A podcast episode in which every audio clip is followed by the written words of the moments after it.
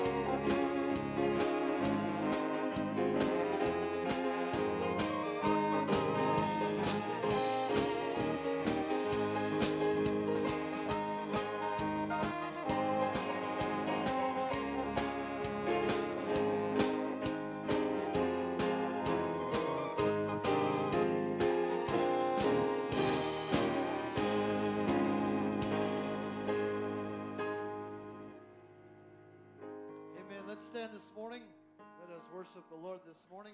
The words of the song will be on your screen this morning. Welcome to church this morning. I know it's a little rainy outside, a little dreary, a little uh, damp out there. I know some are traveling, some are getting off late from work, some are not going to be here today. Uh, families in town, but we are here, and so we're going to come and celebrate and worship the Lord today. So let's just sing uh, some old hymns of the church. Just simply is going to remind us uh, what Christ did for us. So let's worship the Lord together.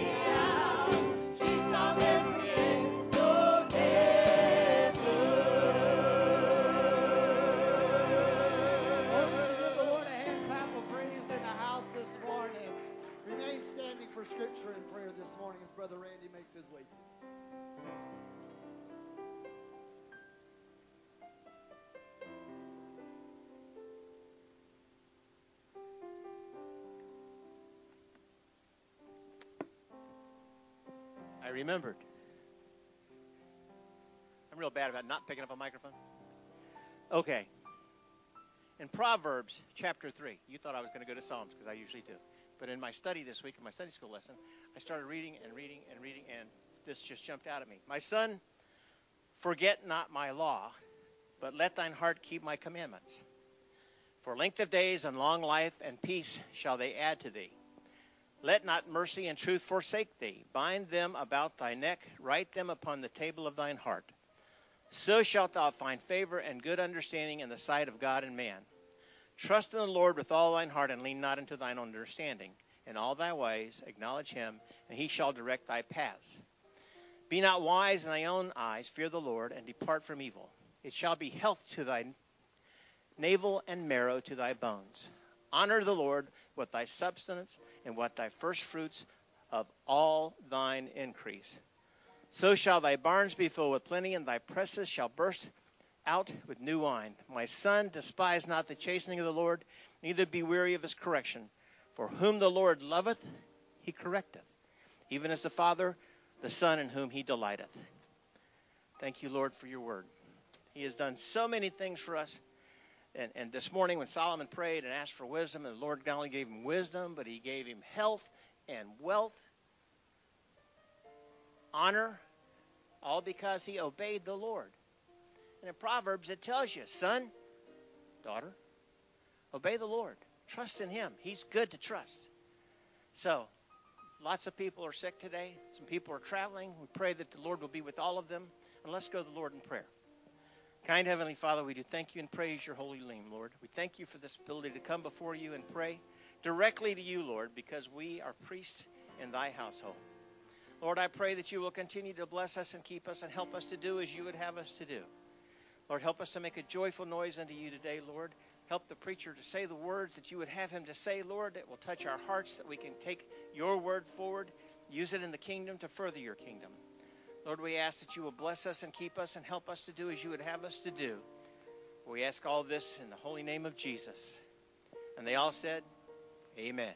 Thank you. Amen. You remain standing this morning. Remember that if you would like to give today, you can give so in the offering boxes up front or the one immediately leaving the double doors of the sanctuary. Anytime through this next song, if you have forgotten or haven't had an opportunity to give today, you can do so during that time period or after church, drop it in those boxes. But let's continue worshiping the Lord this morning. This song of the theme today is just about remembering how good God has been. And this song really uh, emphasizes that. It talks about how that we serve an everlasting God. And if God was able to do it all the way back in Bible times for Abraham, Isaac, and Jacob, that same God still has the same power to do that today. We serve the same God. So we're going to talk to sing today about how the Lord is an everlasting God today.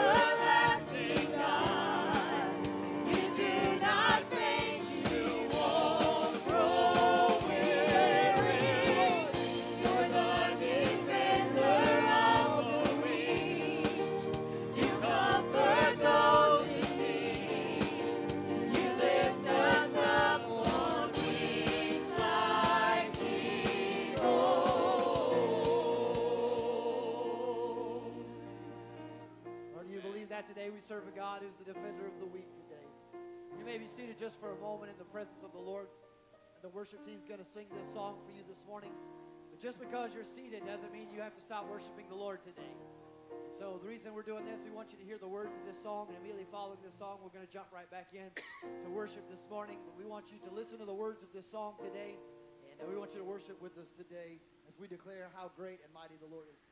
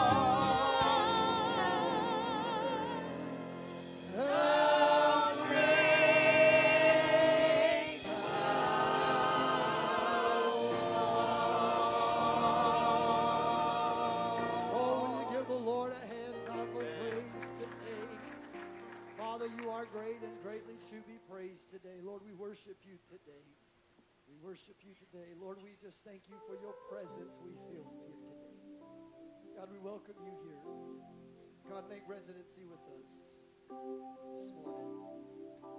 Lord, because you are so good.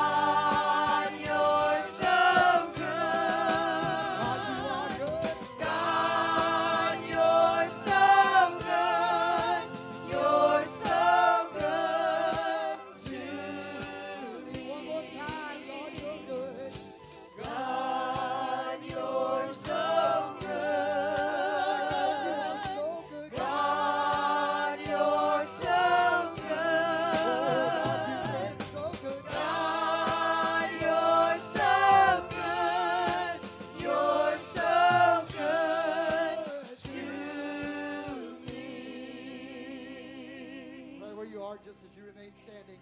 Will you go to that tag where it says, I am blessed, I am called, I am healed, I am whole on that slide, on that song? You see, you don't realize how blessed we really are. Amen. Let me just tell you how blessed we really are. Last week I shared with you from the pulpit that Brother and Sister Barnes were supposed to come last week, but he had a little accident.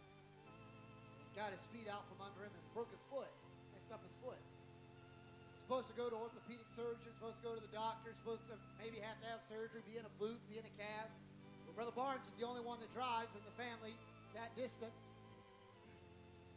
And so without the ability to have functioning of his foot, you can't drive. Amen. I don't know how many of you have ever sprained a foot or broken a foot, but that takes a while to kind of get over the initial shock factor. That was like last Thursday, Friday of last week. But he's right here this morning. Amen. Praise the Lord. Obviously, there are many of you here this morning. April made it in time for church, having to work, others. But God is so good to us. Let me tell you, take this a step further. When I came here to pastor year about two years ago, just short, just shy of two years ago, you know, we were growing, people were coming, we were having a lot of visitors, but then obviously COVID hit, other things happened, people kind of got shifted around and stuff happened. You know, we've had visitors come and go and things like that, rightfully so. You know, Pastor Art has been filling in for Pastor Jack at Mount Calvary and having to cover that. Thank the Lord, Pastor Jack is slowly making that turn on the men's, and he's bouncing back faster at his older age than uh, we anticipated. He's getting there. But this morning, not only did my family, as in my uncle and aunt here this morning, but my extended family, my cousins are here with their new baby here this morning at church today. Now you say, oh well, that's just coincidence. It may be coincidence, but God still brought them to church this morning. Amen. Okay? Then that's on my mom's side of the family. On my dad's side of the family, which is my dad is the baby of the family. His he's next youngest uh, sibling is seven years uh, ahead of him, and then his older siblings are 14 years ahead of him. And so my dad has a baby sister, or a younger sister, not younger than him, but his younger sister, who is my aunt Kathy. She is the Oompa Loompa of the family. She's about four foot eleven, going to heaven, and uh, she's real small, and uh, she's she's cute as can be. But uh, that's my dad's side of the family. Well, I also this morning have my dad's side of the family because my cousin on my dad's side of the family is in church with me this morning. Because God is good. Because God is good. Now, last week, you wouldn't know this because you, you don't know it because you leave before all these numbers come in. But last week, we had 20 some odd people out. We had 52 people in church. You do the math. Some of the people that were out last week are here this week. Some of the people that were here last week are not here this week. But when you put the numbers together, that means there's the potential that over 75 people could have been in this building last week. Had that all worked out. God is good, church. So these are not just words. We are blessed. We are called. I have plans for you, declares the Lord. Plans to prosper you, not. We are called. We are healed. Amen. We are made whole. We all, if we have come, if anybody here that's ever been saved, anybody remember the day you got saved? Well, we all got saved by the name of Jesus. There is no other name by which men under heaven can be saved except at the name of Jesus. So we've been saved by Jesus' name. The Bible says that the favor of the Lord rests upon us, so we are highly favored. The Bible says that if we, that if the psalmist actually says that just like the oil ran down the beard of Aaron, God wants to anoint us with His power and with His glory so we can be anointed, we can be filled with the Holy Spirit and endued with power. We are a blessed people, church. We are blessed today. And so that is why when we sing songs like I am blessed, I'm called, I am healed, I am whole, and saved in Jesus' name, highly favored, anointed, filled with your power for the glory of Jesus' name. That's why these words mean so much to me. Th- This phrase right here means more to me than anything else. God, you're so good. Go, God, You're so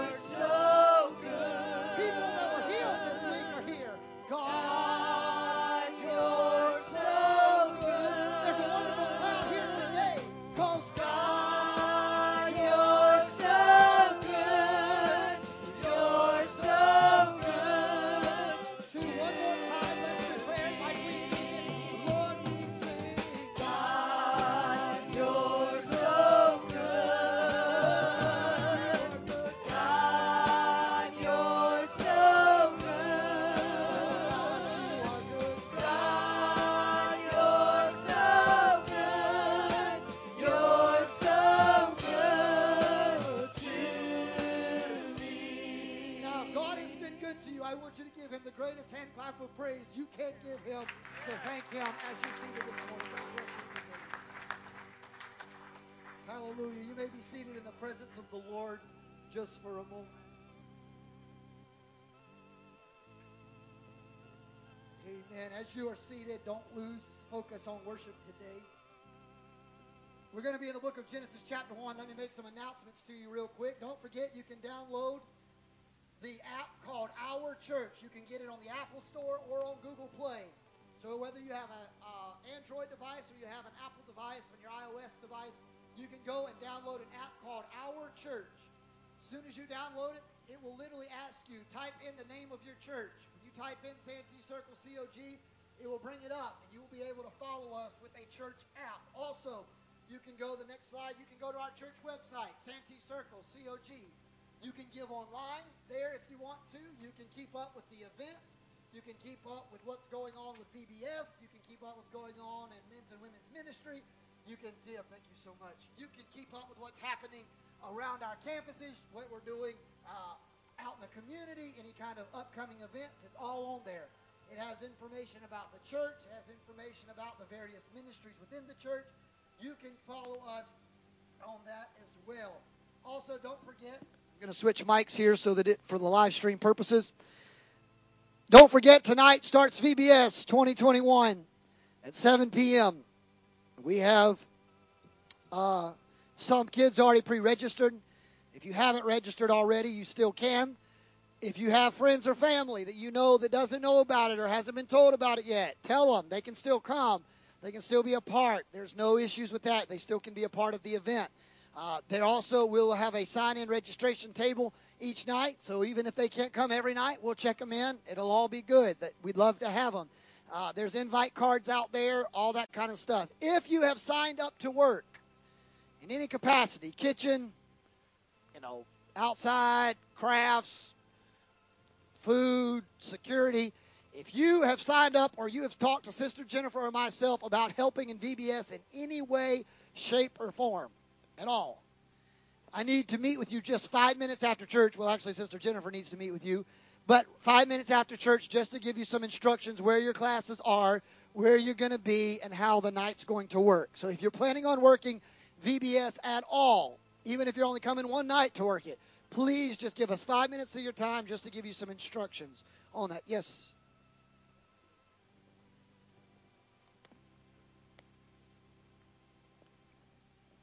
All right, Brother Larry needs a couple guys. You'll help us just to slide the pulpit. We're just going to drop it down to this corner right here so they can put up the decorations for VBS. So, some of you young, strapping men that are here, I know there's a lot of you in here.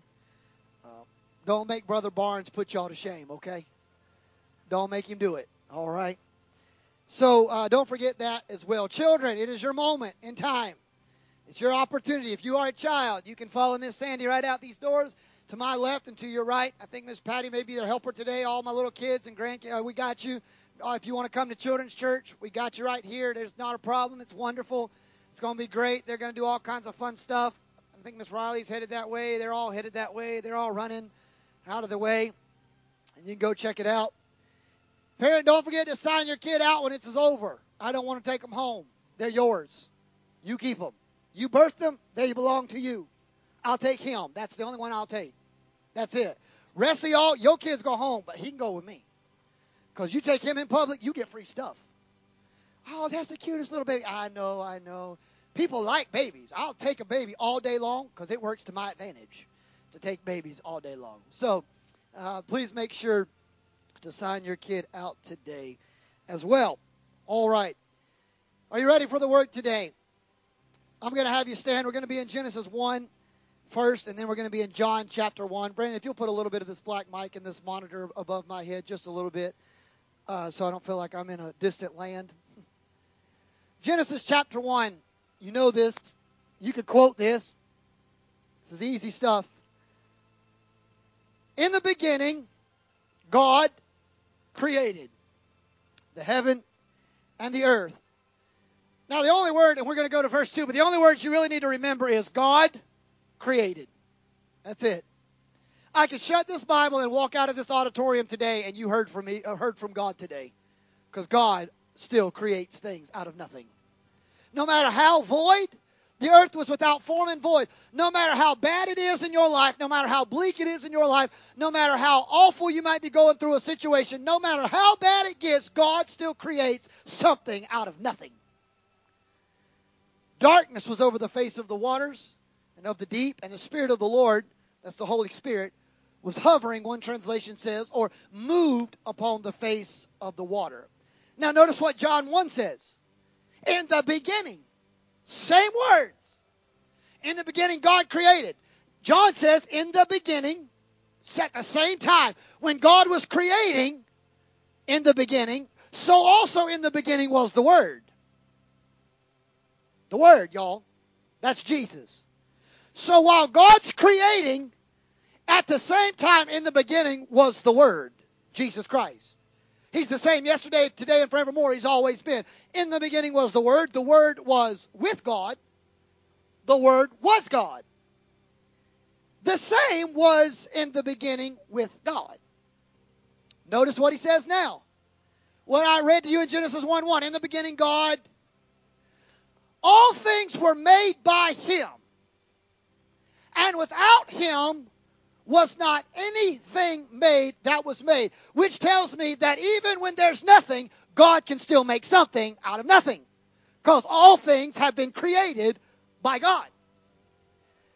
In Him was life, meaning even death. There was no life without God. God's the giver and sustainer of life. And the life was the light of men. And in the light, and and the light, I'm sorry, shineth in darkness, and darkness comprehended it not. Remember what Genesis 1 said? In the beginning, God created, the earth was formed, and darkness covered the face of the deep. The light shines in the darkness, and the darkness did not and comprehended it not. Do you know what Genesis 1 and 3 says? And God said, Let there be light. Because light dispels darkness. I turn all these lights off, you're in the dark. But as soon as I flip that switch, you're not in the dark anymore because the light has come on. Can I tell you today, you might be spiritually in darkness, but the day Jesus walks into your life, you're no longer in darkness. You come to the light. Called salvation. You come into the light. He was in the world, and the world was made or created by him. But the world didn't know him. He came into his own, but his own didn't receive him.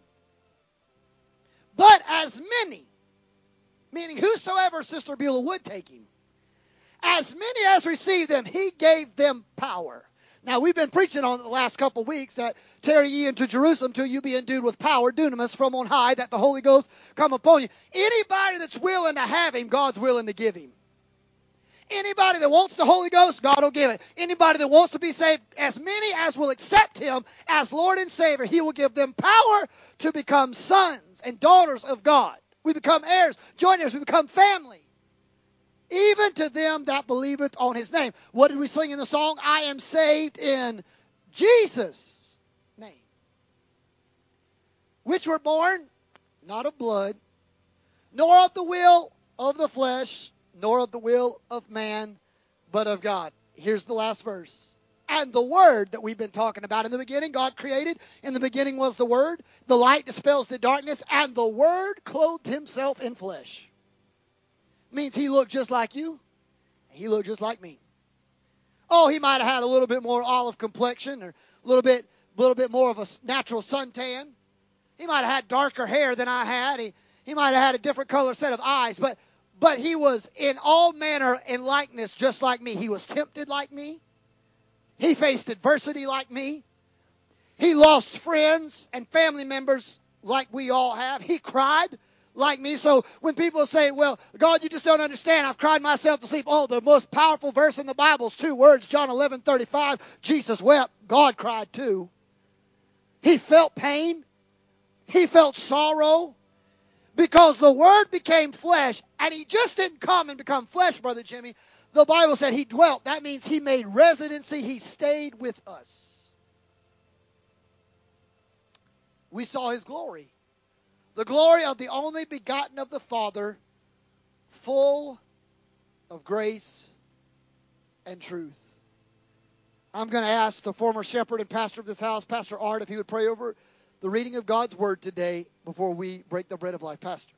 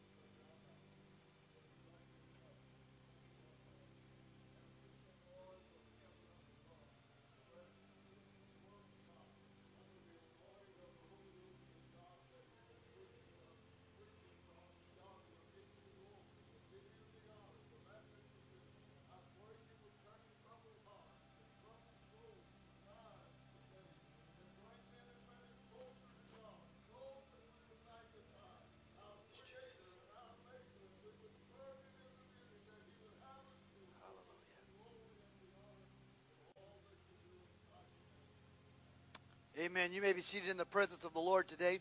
Sister Tana, will you hit preset number two on that camera? Make sure we're on two. All right. Praise the Lord. We start VBS tonight, as you well know. We have started a a ser- or started a theme that we are doing in house based off of a popular movie and television uh, creation of Toy Story.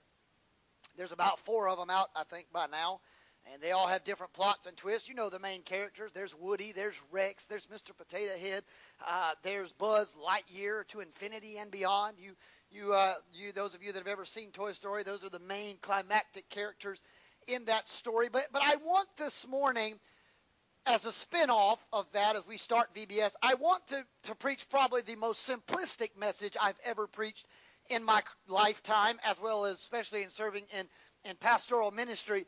But I want to remind us, just for a few moments today, God's story. I want to just, if no one has ever heard what the story, God's story is all about, I want to take just a few minutes today and I want to talk about the God's story. Because sometimes I think when we get to a certain place spiritually, if we're not careful, we forget really the power of God's story. We feel like we've arrived. We feel like we already know it all. We feel like that, that we've seen it all and we've been around the block quite a few times. And that is true for many people. But it still doesn't take away the power that still is at the beginning of God's story. Remember the key words in Genesis 1 and then also in John 1 was in the beginning. Each and every one of us have a beginning to our story. In fact, the writer tells us that God knew us even before our beginning. Before we were ever formed in the mother's womb, God already knew who I was and what I would become. He had a plan from the beginning. But even from the beginning of time, sometimes I think we forget that how powerful the message and the simplicity, but sometimes we get all, you know, don't take this out of context, but we get all wrapped up in the Hebraic and the Greek and the theological side of things and the hermeneutical side of things, and we try to exegete this and we try to say, well, this is what the Greek says, and this is what the uh, Hebrew said, and this is what this theologian said, and that's what this, and sometimes I think in the in the middle of all that minutia, hello, we get so educated that we forget that God didn't need us to be educated. He just needed us to understand the simplicity of the gospel. Now, yes, I have sat through classes of hermeneutics and and and uh, uh, arts of preaching and Old Testament and New Testament survey and systematic theology. And, and Andrew, who's with us this morning and studying to be a chaplain, he is in the middle of his his uh, eight-week course of Greek one and two. Uh, he's going to be uh, basically uh, uh, Grecian by the time he is finished, and he will be able to speak in another language. And, and he's learning all this Greek, and that's great. But the world doesn't really care how much Greek or Hebrew you know. They just need to know the God that you know. You can walk to anybody up at Walmart or at Dollar General and tell them now the Greek word kateros means such and such and such and such, and they're going to be like, okay, great. Or you can walk up to them and start praying for them, and their lives will be changed. And they don't know what the Greek means, but they know the God that touched them in that parking lot means. See, sometimes we miss the story, the God story, the importance in this. Sometimes I think that pastors, and, and, and I've probably been guilty of it too, we come to church and we just assume that the majority of the church already knows Jesus. So we preach on the baptism of the Holy Spirit, and we preach on, on sanctification. We preach on, on good stewardship campaigns. We preach on God's a deliverer and a sustainer and a giver of life. We preach on all these great theological terms, and, and we talk about sanctification and justification through the uh, regenerative work of Christ. We talk about transubstantiation and Christ being the substitutionary atonement and the propitiation of our sins. That's great, but if you don't know nothing about the Bible, you just I just lost you right then. Because sometimes we forget that God did not call us to reach the church. God called us to reach the lost. And the actual uh, clarion call that was given to us was, Go ye therefore into all nations, baptizing them and teaching them all things that I have commanded you. Meaning God never intended for us to become a country club church. He never intended for us to come to church pay our tithes, which is our country club dues, for those of you who don't know what that is. You know, well, I went and paid my $5 to the church to pay the light bill, to pay the phone bill, to pay the internet service, to pay this. We're not a country club. It's not a membership. You know, yes, we you join fellowship with the church, but you don't join fellowship with the church because it gets you some great status in heaven. Church membership is not about getting a better seat at heaven's table. People sometimes think, well, I was a member of such and such church. I've got cemetery plots. Praise God. That means nothing in heaven. You can have cemetery plots right here in the backyard and have the first plot at Santee Circle Church of God Cemetery and mortuary. You can you can have the first plot back here. That means nothing if you don't know Jesus. You got a good place in the dirt and really good wet fertile soil because it retains water back here, and your casket may float up when we don't on Sunday and we didn't know it because it holds water.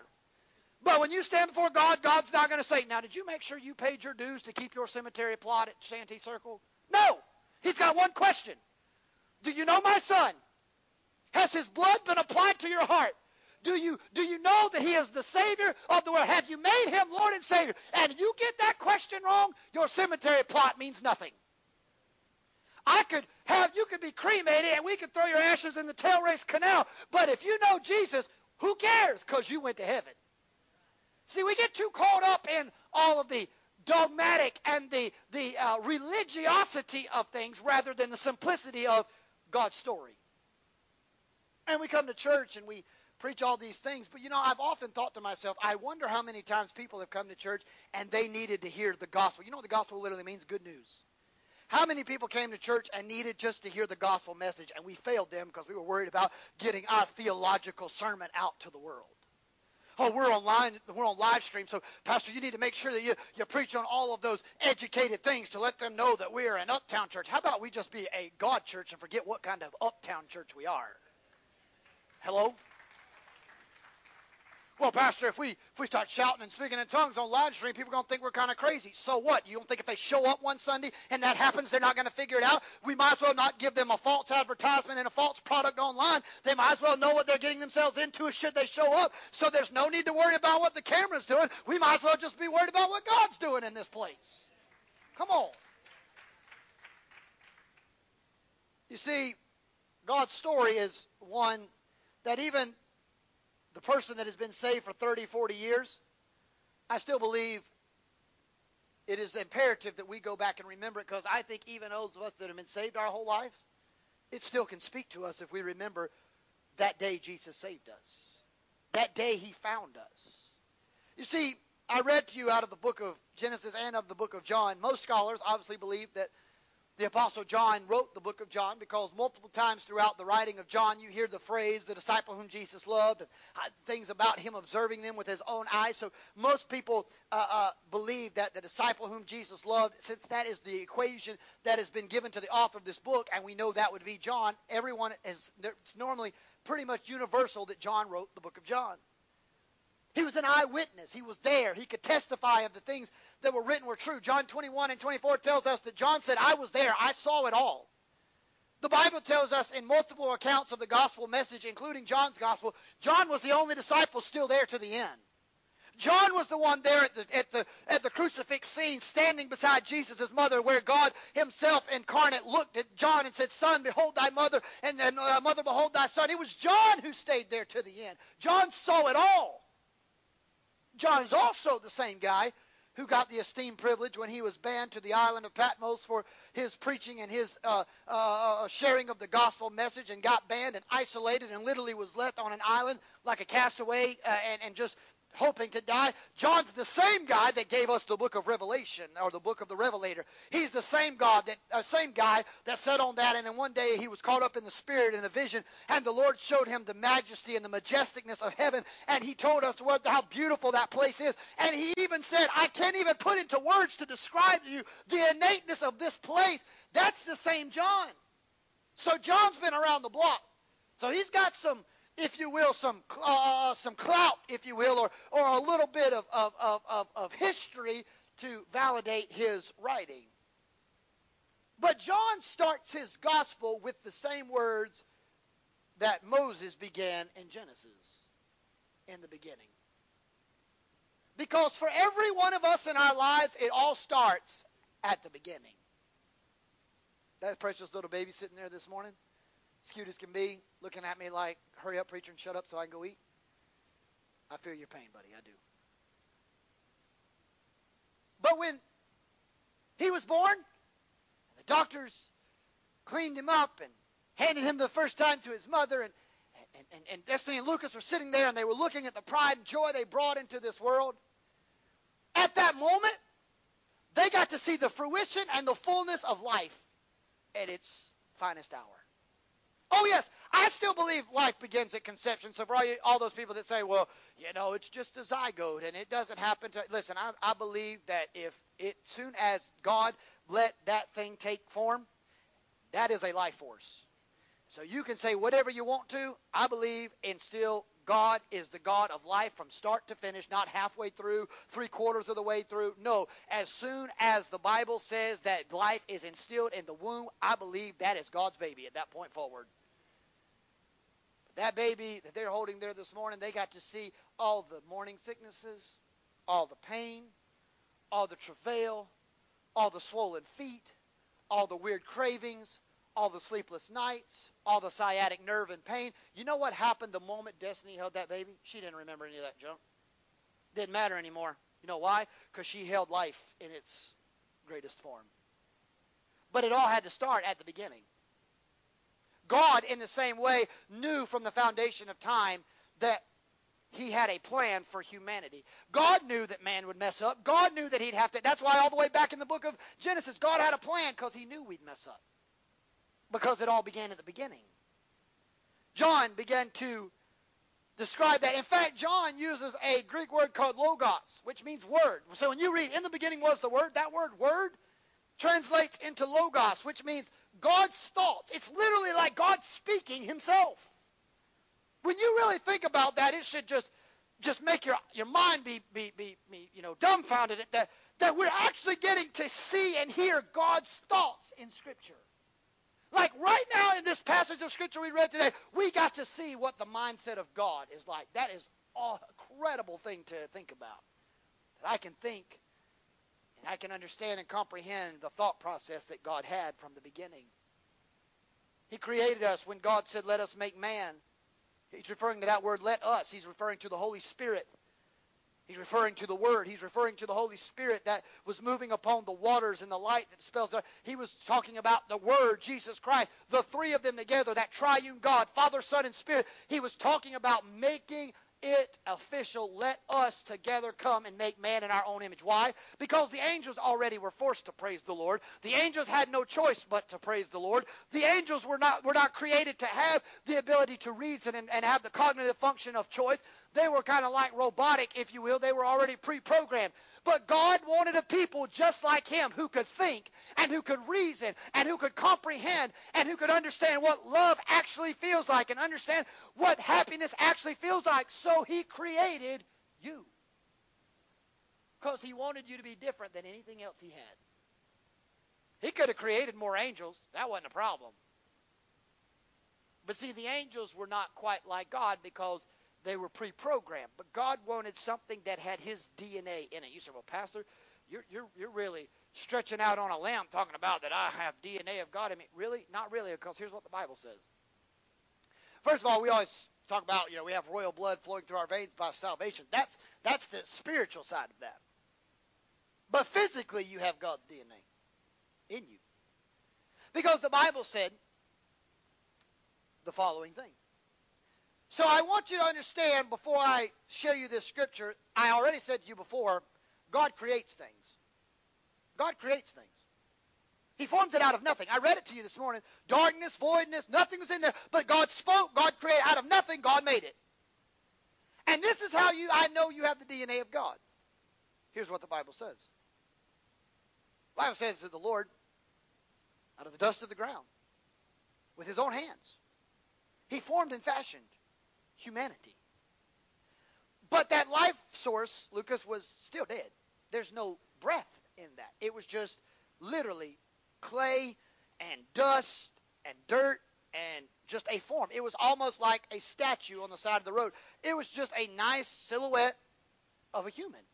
But no life was in that. It was just a statue. But the Bible said that God breathed breath into the nostrils of mankind. Now, you can use all the Greek, Hebrew, and theological terms you want to, but it didn't say God spoke breath, it said God breathed life. So whether God or whether God literally whispered in the ear, I don't know how God did it, but somehow breath from God Himself had to make life come to form. So whether you run from God or not, that's between you and the good Lord, but just know you're running against the Creator who actually has His DNA instilled inside of you. You can it's like the old adage you can run but you can't hide because God's breath is inside of you. That's like his tracking device on you. God knows because he breathed life in you. You were created by him. In fact, the Bible tells us in the first five books of Scripture, known as the Torah, or the books of law, we, we know that the Bible says he formed him and then he put man to sleep and he, he, he created Eve out of the woman, out of the man. And we, we know the first sin, we talked about it the other week, the first sin of the Bible and how jealousy and greed and pride rose up and created, calls the, the, the after the initial sin of, of, of pride and, and wanting to be like God, the first murder in the Bible kind of transcended from that and it just became one bad apple after the next.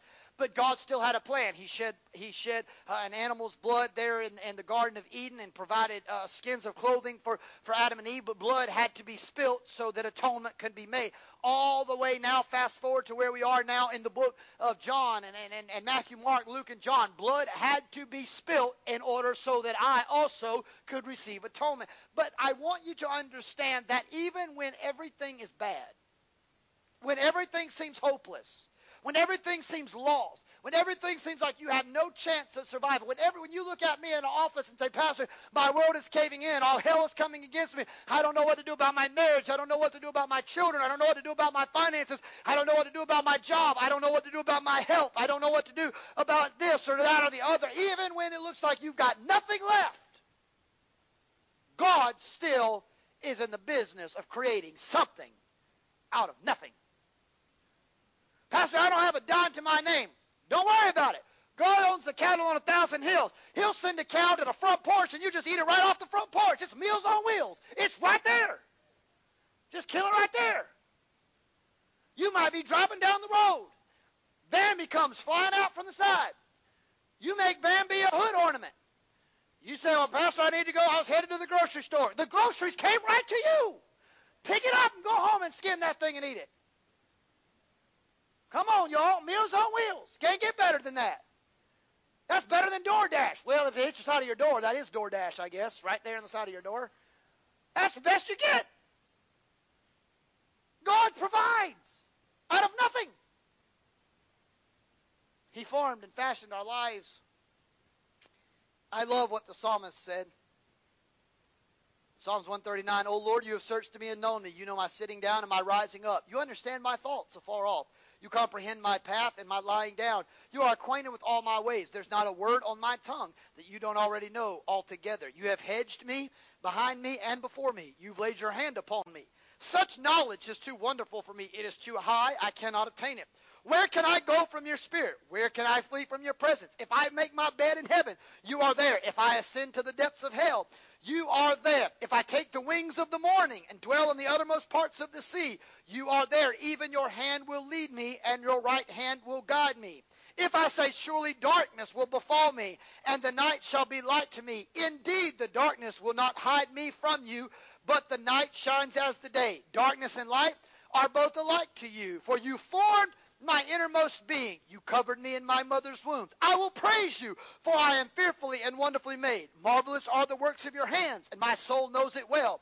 My frame was not hidden from you. When I was in secret and skillfully wrought in the lowest parts of the earth, your eyes saw my substance and being unformed. In the book, they're all written, the days that are fashioned for me, when there was none of them. How precious are your thoughts towards me, O God, how vast is the sum of them. If I should count them, they would be more numerous than the sands of a seashore. When I am awake, I am still with you. Oh, that I would slay, you would slay the wicked, O God, and depart, let them depart from me. Those bloodthirsty men, for they speak against you wickedly, and your enemies, and your name in vain. But I do not hate them, O Lord, who you hate, and I do not loathe those who you loathe. I hate them with a perfect hatred. I can count my enemies. Lord, search me and know my heart. Try me and know my anxieties. If there be any wicked in me, and lead me in the way to everlasting. If you've ever heard the word of the Lord, Psalms 139, the psalmist gives the best picture I could ever give you.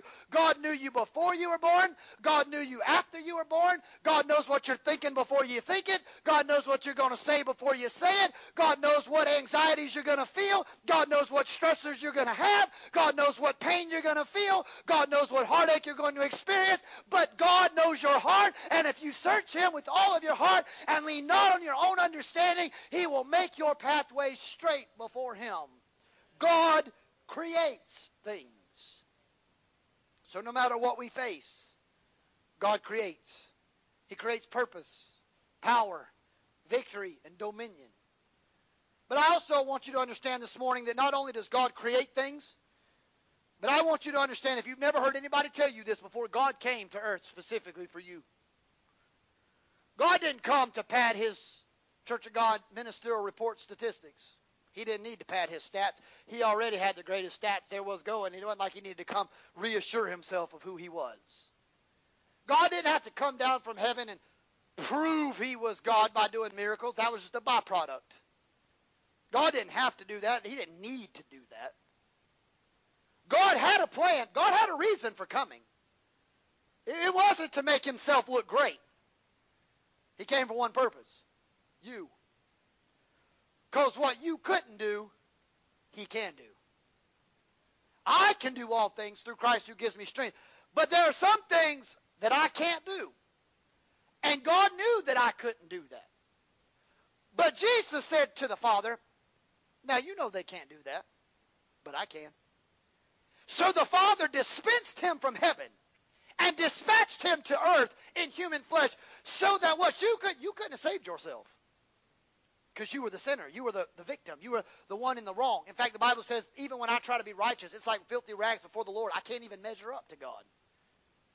I was standing on the platform the proverbial platform waiting for my sentencing with the jury sitting there, God the judge, and my my uh, accuser, the, the devil. The Bible says he is the accuser of their brethren, while the prosecutor standing over there saying, well, you know, they're a liar. You know, they're a thief. You know, they're an adulterer. You know, they, they swindled money. You know, that they did this. You know, that while he's pleading his case before the Lord.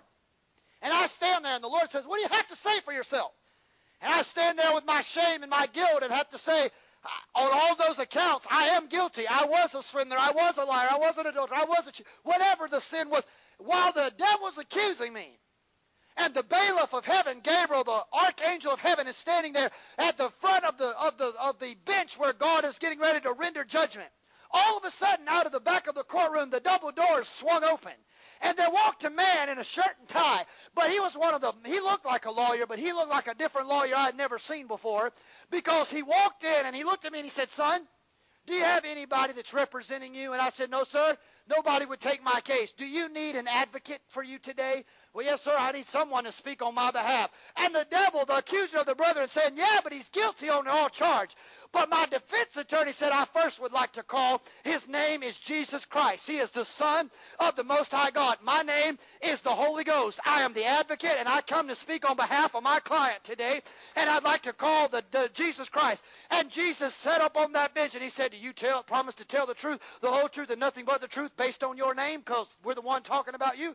And Christ said, I do. He said, Do you know this man sitting in this? He said, Yeah, that's Jonathan Vaughn. I know him.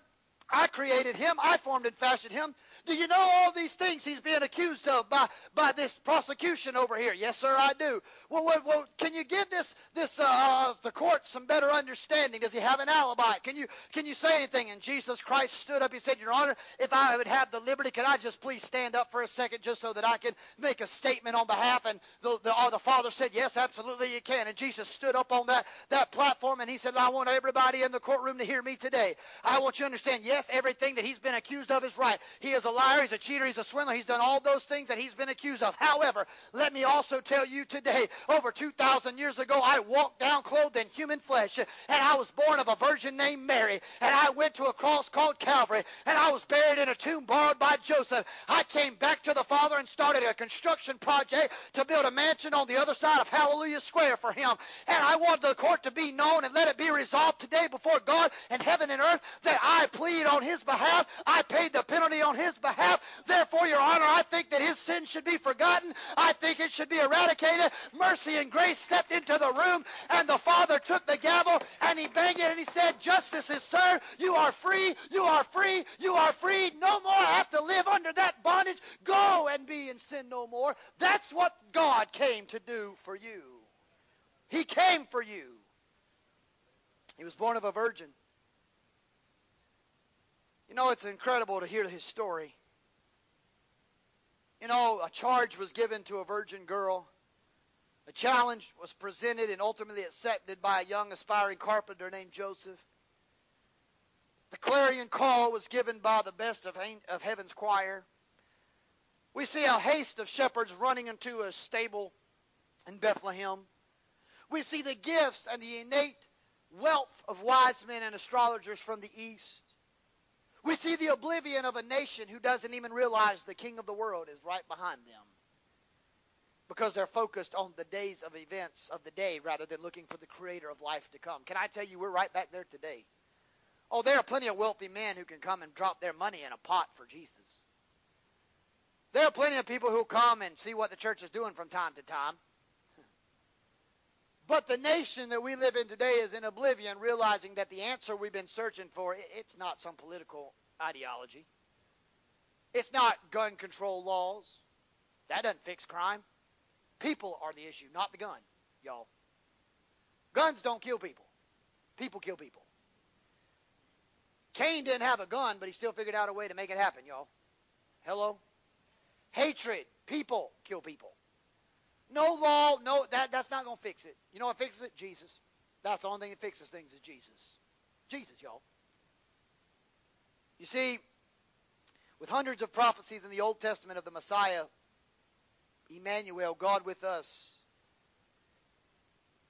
there's been a mathematician who said that if, in order for Jesus to have fulfilled, one man, i.e., Jesus, to fulfill just eight of the prophecies identically to what was spoken about hundreds of years before him, would have been like 1 times 10 to the 17th power, which means 10, 1 with 17 zeros behind it is the likelihood that Jesus could have just got eight of them right. Eight. If you took that same number, if you took 10 to the 17th power worth of silver dollars, if you took a silver dollar, that amount of the silver dollars, one with 17 zeros behind them, silver dollars, you could lay them across the entire state of Texas and they would cover the state two feet deep. If you marked just one of those silver dollars with a permanent marker, blindfolded a man, and told him that he had to travel until he found it and only had one chance to get that coin, that is the same probability of Jesus trying to get eight prophecies right. That's not coincidence, y'all. He's God, and that's why it was reality. Because what I can't do, he can do. But as I've already stated, he also is a God who saved me. He's a God who saves me. That's what Matthew, Mark, Luke, and John's all about. It's about telling the story of a man who came to save me. In every gospel, we find this story of Jesus. We are given various viewpoints of the death of Christ. Matthew and John get to see the first-hand account of it. They were there. Mark and Luke kind of have a little bit different perspective. They only got to hear like testimonies and interviews because of the day and hour. Luke wasn't necessarily present, so he had to interview Peter and other apostles. Mark would have known about Jesus because Mark would have been about a teenager because the Bible said his mom helped serve uh, being a disciple or, or being a, a, faithful follower of Jesus. But but more than likely his mama would have shielded him from a lot of the grotesque things of the day and, and the, the crucifix because the Romans were so brutal. So he wouldn't have seen it all probably like Matthew and John would have. It would have still been second-handed information. In this moment, in this story, all of them have one universal thread. They talk about the power of God, they talk about the miracles of God, but they all tell about the death of Christ. Now, they share it from different viewpoints. They share it from a soldier's perspective. They share it from a disciple at the cross's perspective. They share it from this perspective. They share it from. They all tell a little bit different information as far as different events that happened, but they all got it right. He went to Golgotha. He was met. He met. He was met by Pilate. He was beaten by Pilate. He was led up to Golgotha's hill. He was nailed. He had signs over the cross that said "King of the Jews." He. They got that right. They got that he went to a tomb. They got that he was buried in a tomb. That's all the universal thread. You see, the Romans were ruthless. They prided themselves on being the greatest torturers of the day. They wanted those who were prisoners or incarcerated to be inflicted with as much pain and feel as much discomfort as humanly possible. They wanted someone to be begging for their life and just say, please kill me. That's how bad they wanted to inflict it. They wanted you to beg to die. The gospel writers gave us the picture, the pictorial view of how awful and grotesque and horrific this death of Christ is. He was given sour wine and vinegar to drink when he was dehydrated. He was mocked. He was spat upon. He was cursed at. He was forsaken. He was beaten. He was abandoned by his family. He was abandoned by his friends. He was nailed to a cross like he was a decoration to be hung on a wall like a lamb led to the slaughter. Yet he never opened his mouth. He never blamed them. He never cursed them. He wasn't like the other thief yelling and screaming how awful they were.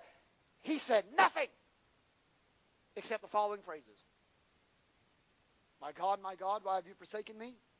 He talked to the Father. He prayed. The next words we hear him say Father, forgive them. They don't even know what they're doing to me, God. Forgive them. Every one of you under the sound of my voice, as Miss Carol makes her way this morning, everyone under the sound of my voice, every time you make a mistake, sometimes you may not even realize what you're doing, but Jesus has already prayed from the foundations of your life, God, forgive them. They don't even know what they're doing. Now, you still have to come to Him and ask Him to forgive you, but Jesus already told the Father, when they come, forgive them. They don't know what they did. I thirst. But the greatest words ever spoken in all of human history is three words It is finished. That's it. You know what it is finished means? It literally means it's done. I did it. Paid it off. I died. I accomplished it. It's done. It's finished. It's done. I signed the contract. I paid it off. I'm debt free. It's done. The Bible, the, the same mathematician also said that if Jesus got 48 prophecies right, it would be like 1 to by 10 to the 157th power, which means 1 with 157 zeros behind it to get 48 prophecies right. If you count them up, there are over 324 prophecies Jesus got right. You can't even put the mathematician that came up to it says, I don't even know how to calculate the odds of that. It's never been done. I can't calculate that. Because what's impossible with man is made possible with God. I can't save myself, but God can. The Bible says that when he died, the temple veil was rent from top to bottom. It was like a hot knife going through butter. It just seared that thing all the way down. But it also, historians tell us that if you'd have tied two draft horses and you would have had them pulling in opposite directions with it tied off, they would have not been able to pull the veil apart. So you would have had the strength of horses pulling against it, can't rip it. But when Jesus said it is finished, he had enough power to just cut it like a hot knife in butter. You know what was behind the veil? The Holy of Holies where the presence of God was represented in the back. What Jesus was really doing said, It is finished. There's no longer going to be a separation or divide. I am the high priest in the order of Melchizedek. I will be the advocate. I will be the high priest between God and man. They will come to me. They will pray to me. They will seek my face, and I will bring them to the throne room of grace and mercy where I can boldly come before God myself. But here's the last thing I want to tell you before we pray. But that's not the end of his story either. God's returning for you too. Let not your heart be troubled. Believe in God, believe also in me. In my Father's house are many mansions. If I were not so, I would have told you. I go to prepare a place for you, but I will come again to receive you unto myself, so that where I am, you will be also. How are you going to know the way? Thomas, don't worry about that because I am the way, the truth, and the life, and no one comes to the Father but by me. You know where you're going if you know Jesus? A place of no sorrow, no crying, no heartache, no pain, no sin. A place of perfect peace, joy, love, the fullness of God's presence, and the power of His Spirit. You know, in the movie Toy Story, as I get ready to close today, in the movie Toy Story, Buzz Lightyear has one of the most iconic phrases of all times. You press his little button, he says one thing to infinity and beyond. I hate to tell old Buzz, but he's a little late to the draw. Because Jeremiah 29:11 says, God had plans for me, plans to prosper, not to harm me, to give me hope from the future. The psalmist David said, God put me together in my mother's womb before I was even formed and fashioned. So with all that being said, here's what I do know. Before Buzz Lightyear even knew what he was saying, God already had something for eternity. We call it eternity in the church. But it will last to infinity and beyond. Because when I stand on the streets of gold and see jasper walls and walk through gates of pearl, and I shake hands with Peter and I lock eyes with Paul and I get to high five Gabriel going by, it's for it's to eternity. It's for infinity and beyond. I don't come back to this place. I don't care what y'all do with the earth if you stay, but I'm not coming back because it's to infinity and beyond. I don't plan on. Re- God's returning for me, but when I go with Him, I'm not coming back either. okay?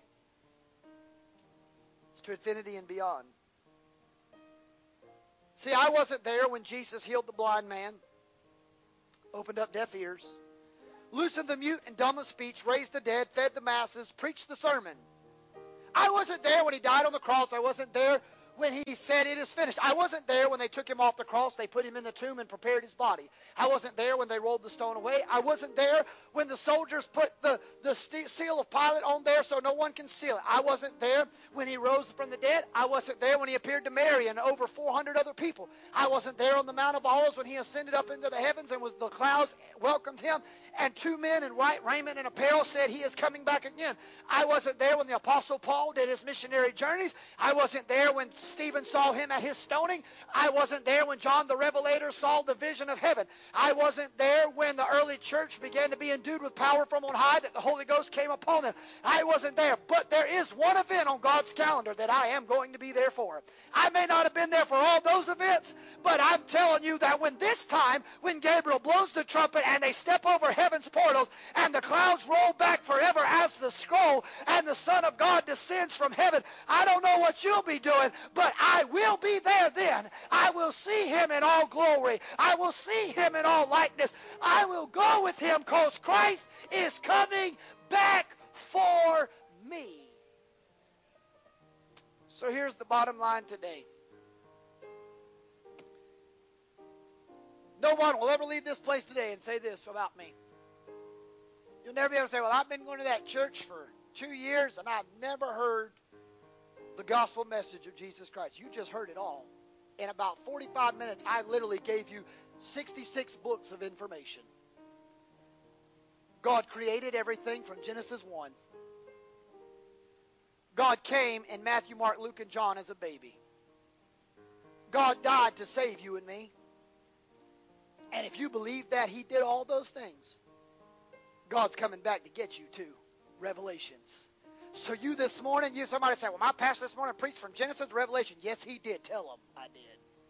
I sure did. In the beginning, God started. You know that. You know what it says in the end of Revelation. Forever and ever. Amen. That's the last line. Forever and ever. Amen. You know the first words of Scripture in the beginning. This morning, I presented you today in the beginning. You can have hope. You can have joy. You can get saved. You can be prayed for. I know Sister Patricia Lambert wants us to anoint a prayer cloth for her today. I know Sister uh, Jennifer's having surgery this week, and we're going to pray for her as well, that all that goes well. But I'm here to tell you that God knew everything, what Sister Patricia needed, what Sister Jennifer needed. God knew it from the beginning. God knew if you were going to be here this morning. God knew who would be here. God knew if you were saved. God knew if you weren't saved. God knew it from the beginning. But can I tell you, you might have come here with something on your plate. That was the beginning. But you can leave here with this word forever and ever. Amen. You came in here with something on your heart, but you can leave here knowing God is still the same today, yesterday, today, and forever and ever. Amen. You're going to a place, if you know Jesus Christ, you're going to heaven forever and ever. Amen. So, Buzz Lightyear, you got it a little bit late. But you are right about one thing. All of us one day are going to experience eternity to infinity and beyond. Will you stand all over this house today? I'm going to ask Sister Patricia Lambert to make her way this morning. I'm going to also ask Sister Jennifer, you'll come beside me as well. I'm going to ask Pastor Art and some of the council and others of the church if they will come. Miss Jennifer, you'll come. Brother Randy, if you'll get these anointed for me. Anoint those while they're coming. Their head bowed and eyes closed. We're going to get ready to pray for these two ladies who have some things going on that they need touch from the Lord. Your head bowed and eyes closed. I want to ask this one question. Is there somebody under the sound of my voice today you needed to be reminded of God's story and you would say to me today, Pastor, I want to make sure that I'm right and ready to go so that one day when God comes back, he'll be coming back to get me too. I want to make sure I'm right with him. With no one looking around but me and Jesus. If you want to give your heart to Jesus or you want to rededicate your heart to Jesus to make sure you're going to make it, I want you to just slip your hand right where you are. Don't, no one looking. Yes, I see. God bless you. God bless you. Thank you. Thank you. I see those three hands. Any others? God bless you today. Thank you. Yes, yes, yes. All right, church, before we pray for these precious people, I want us to pray this together with them. We're going to all repeat it after me so no one feels like they're all alone. So let's pray together. Repeat this after me. Dear Lord, I am a sinner, and I know I need a Savior. I've heard the word today, and I know it's true. You came, you died, you were buried, you rose, you rose again, you're sitting at the right hand of the Father, and you're coming back again. Forgive me of my sins and be Lord and Savior of my life. I want to go where you are. In Jesus' name, amen. Everybody look at me. If you said that prayer, all those that raised your hands, you're now saved. You're going with the preacher when Jesus comes back. You're going to heaven with me. Can we give God praise today for that? They're going with us this time. They're going with us. For those that feel comfortable praying, I'm going to ask you to gather around. This will serve not only as our prayer, I'll pray, and then I'll have Brother Randy close our minute, but I, those that are willing to help me pray for these precious ladies. Sister Jennifer has surgery tomorrow. Sister Patricia, sister, needs a touch from the Lord as well. So if you'll join me, those that can, immediately after I pray, Brother Randy will pray a benedictory prayer. Don't forget tonight Bible school starts 7 p.m. Also, don't forget to get your kids as well uh, as well. Let's pray together. Father, in the name of Jesus. You know what she needs. You know what her sister needs. But God, you are a God that supplies all our needs according to your riches in Christ Jesus. Today I am praying that God, this prayer cloth, symbolically, we preached about it last week, that they would anoint the aprons and the prayer cloths and send it to people so that they could experience the healing power of the Holy Spirit. God, whatever she needs today, let it be done and forever settled in heaven. Lord, let it be revealed on earth as it is in heaven. What we bind on earth, we loose is bound in heaven. What we loose on earth is loosed in heaven. God, let her leave this place and her sister to know someone has uplifted her behalf today. Father, in the name of Jesus, I pray when she goes to her appointment tomorrow, God, she takes this prayer cloth with her. God, I pray when she lays in that hospital bed, God, when those, even though she may be out not knowing what's going on, this cloth will lay right beside her. God, that, that you will guide the surgeon's hands, the doctor's hands, the nurse's hands, the anesthesiologist's hands. God, that you would bring healing virtue. God, it would be a smooth success. It would be a smooth surgery. There would be no complications. God, she would feel the Shekinah glory of God in the room. She would have no fear. She would have no worry. But God, she would walk in peace, knowing God is in the operating room with her. God is in the room with her every step of the way, and she is not alone. You never leave us nor forsake us. You are God that sticks with us forever and ever. In Christ's name, Father, we pray today. May the words of our mouth and meditation of our hearts be acceptable and pleasing in your sight, O Lord, and our God and blessed Redeemer. And may you bless us and keep us and face shine upon us and be gracious to us and lift up your countenance.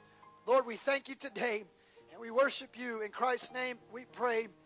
And Lord, as we get ready to pray our benedictory prayer, let us go together in the faith, Lord, and in the power and the presence of your Holy Spirit. In Christ's name we pray. Kind Heavenly Father, we do thank you and praise your holy name for this opportunity, Lord, that you've given us today to come before you.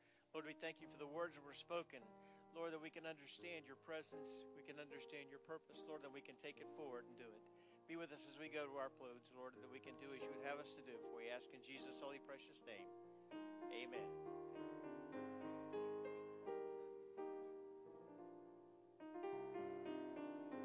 Don't forget, if you're for VBS, please meet us up front for five minutes for a quick meeting for VBS. God bless you today.